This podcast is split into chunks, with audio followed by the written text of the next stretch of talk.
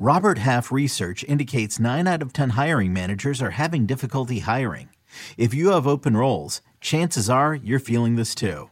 That's why you need Robert Half. Our specialized recruiting professionals engage with our proprietary AI to connect businesses of all sizes with highly skilled talent in finance and accounting, technology, marketing and creative, legal, and administrative and customer support.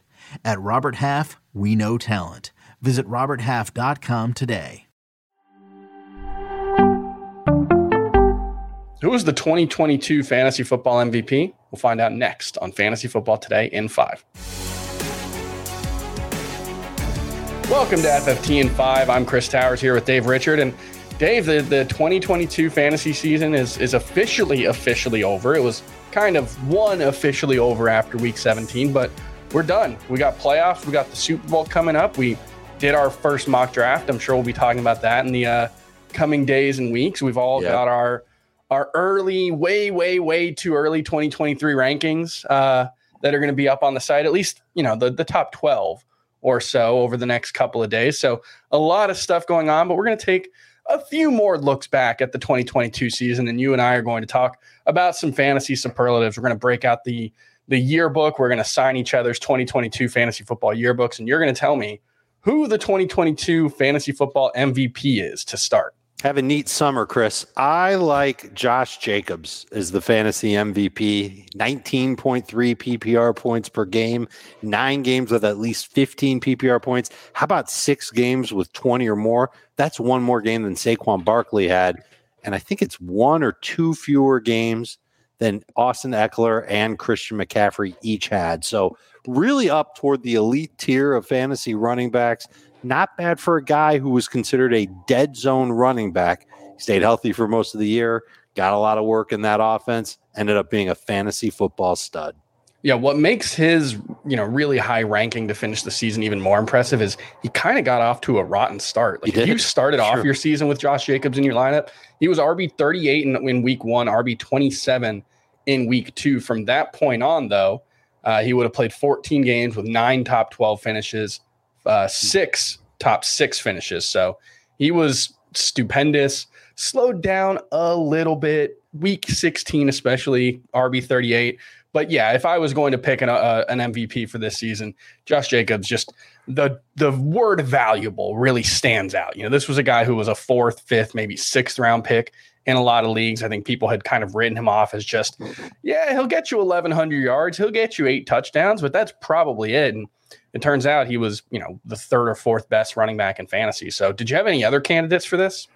No, honestly, I I kind of knew that I, I that Jacobs was toward the top of the list, and then I just looked at like other players that were, you know, top five at their position, mm-hmm. excluding tight end, and I mean most of them were were pretty chalky guys. So yeah. I, I'm I feel really good about Jacobs being the MVP, best player in terms of value on draft day. All right, let's talk about the other end and the biggest bust from the 2022 season. I, I hmm. think I know who you're going to go with, but let's hear it. I would say that Kyle was the Pitts, and that Kyle Pitts yeah. is the fantasy football biggest bust. And yeah, he got hurt. So should that count against him? Uh, yeah, I think it should.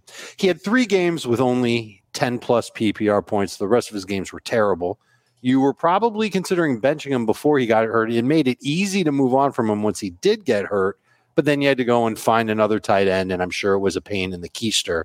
This guy was drafted before Josh Jacobs. His ADP was in round four, 40.6 on CBSSports.com. So I, I just I feel like Kyle Pitts should have taken a step forward. It's his second season, uh, an offensive play caller who is creative and more of a receiver than a tight end anyway.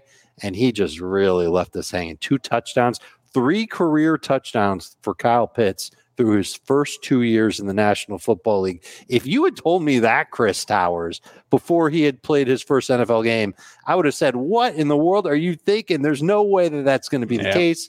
And that is exactly what's happened. Kyle Pitts kind of a bust the last two, uh, kind of, definitely a bust over the last two years. And I say the biggest bust of 2022.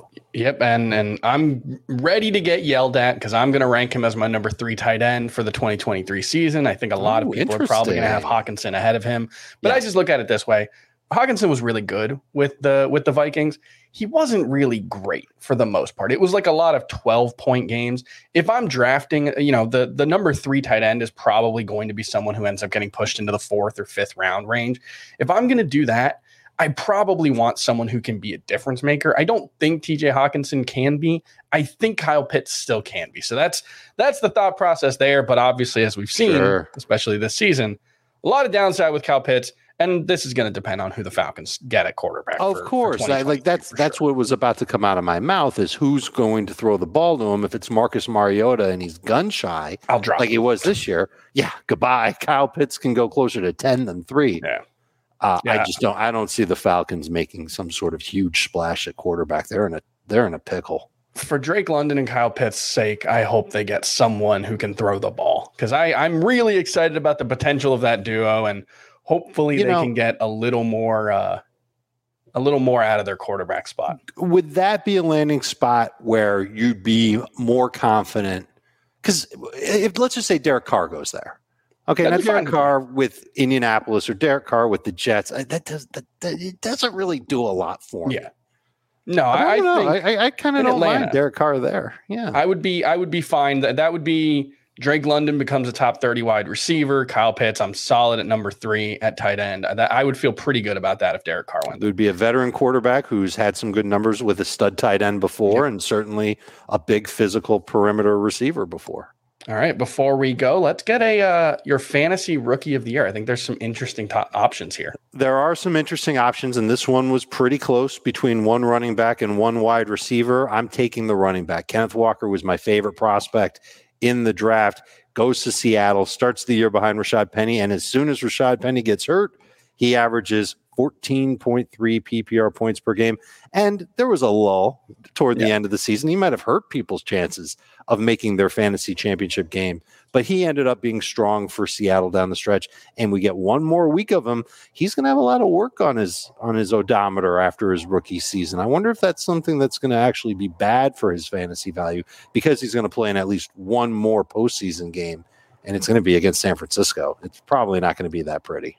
Yeah, Walker did not crack my top 12 at running back, but I feel like this year for 2023, there's going to be like 10 guys who could rank anywhere from seventh to like 15th. And it really Agreed. doesn't matter the order. So, you know, I ended up with Breece Hall among the rookie running backs as my top ranked one. But, you know, obviously that'll depend on how he's recovering. But I think Kenneth Walker, I was very impressed with the skill set he showed. The fact that they were willing at times to throw him the ball. I do think there's definitely top 12 and, and potentially top six running back upside there.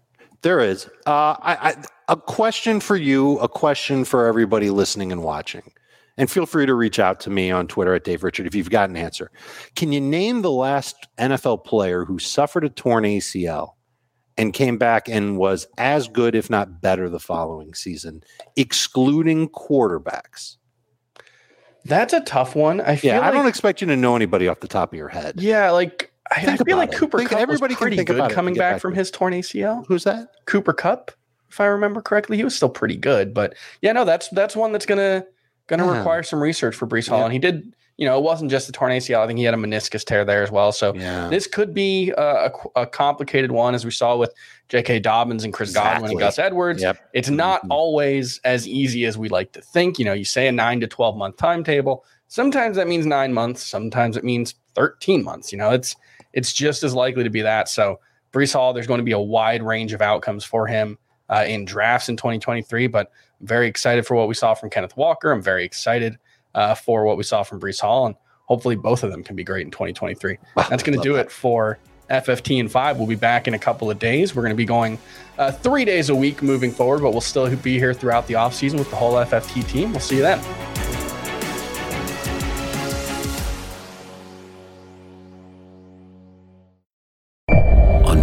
23rd, I want to go back to normal. What's normal? The Paramount Plus original series, Evil, returns. We've already hunted werewolves, demons. And now what? A baby Antichrist? Okie dokie. Prepare yourself. You will not beat us. For the end. I have visions of hell. Make it stop. Make it shut up. You're not gonna survive this. Evil, the final season. Streaming May 23rd, only on Paramount Plus.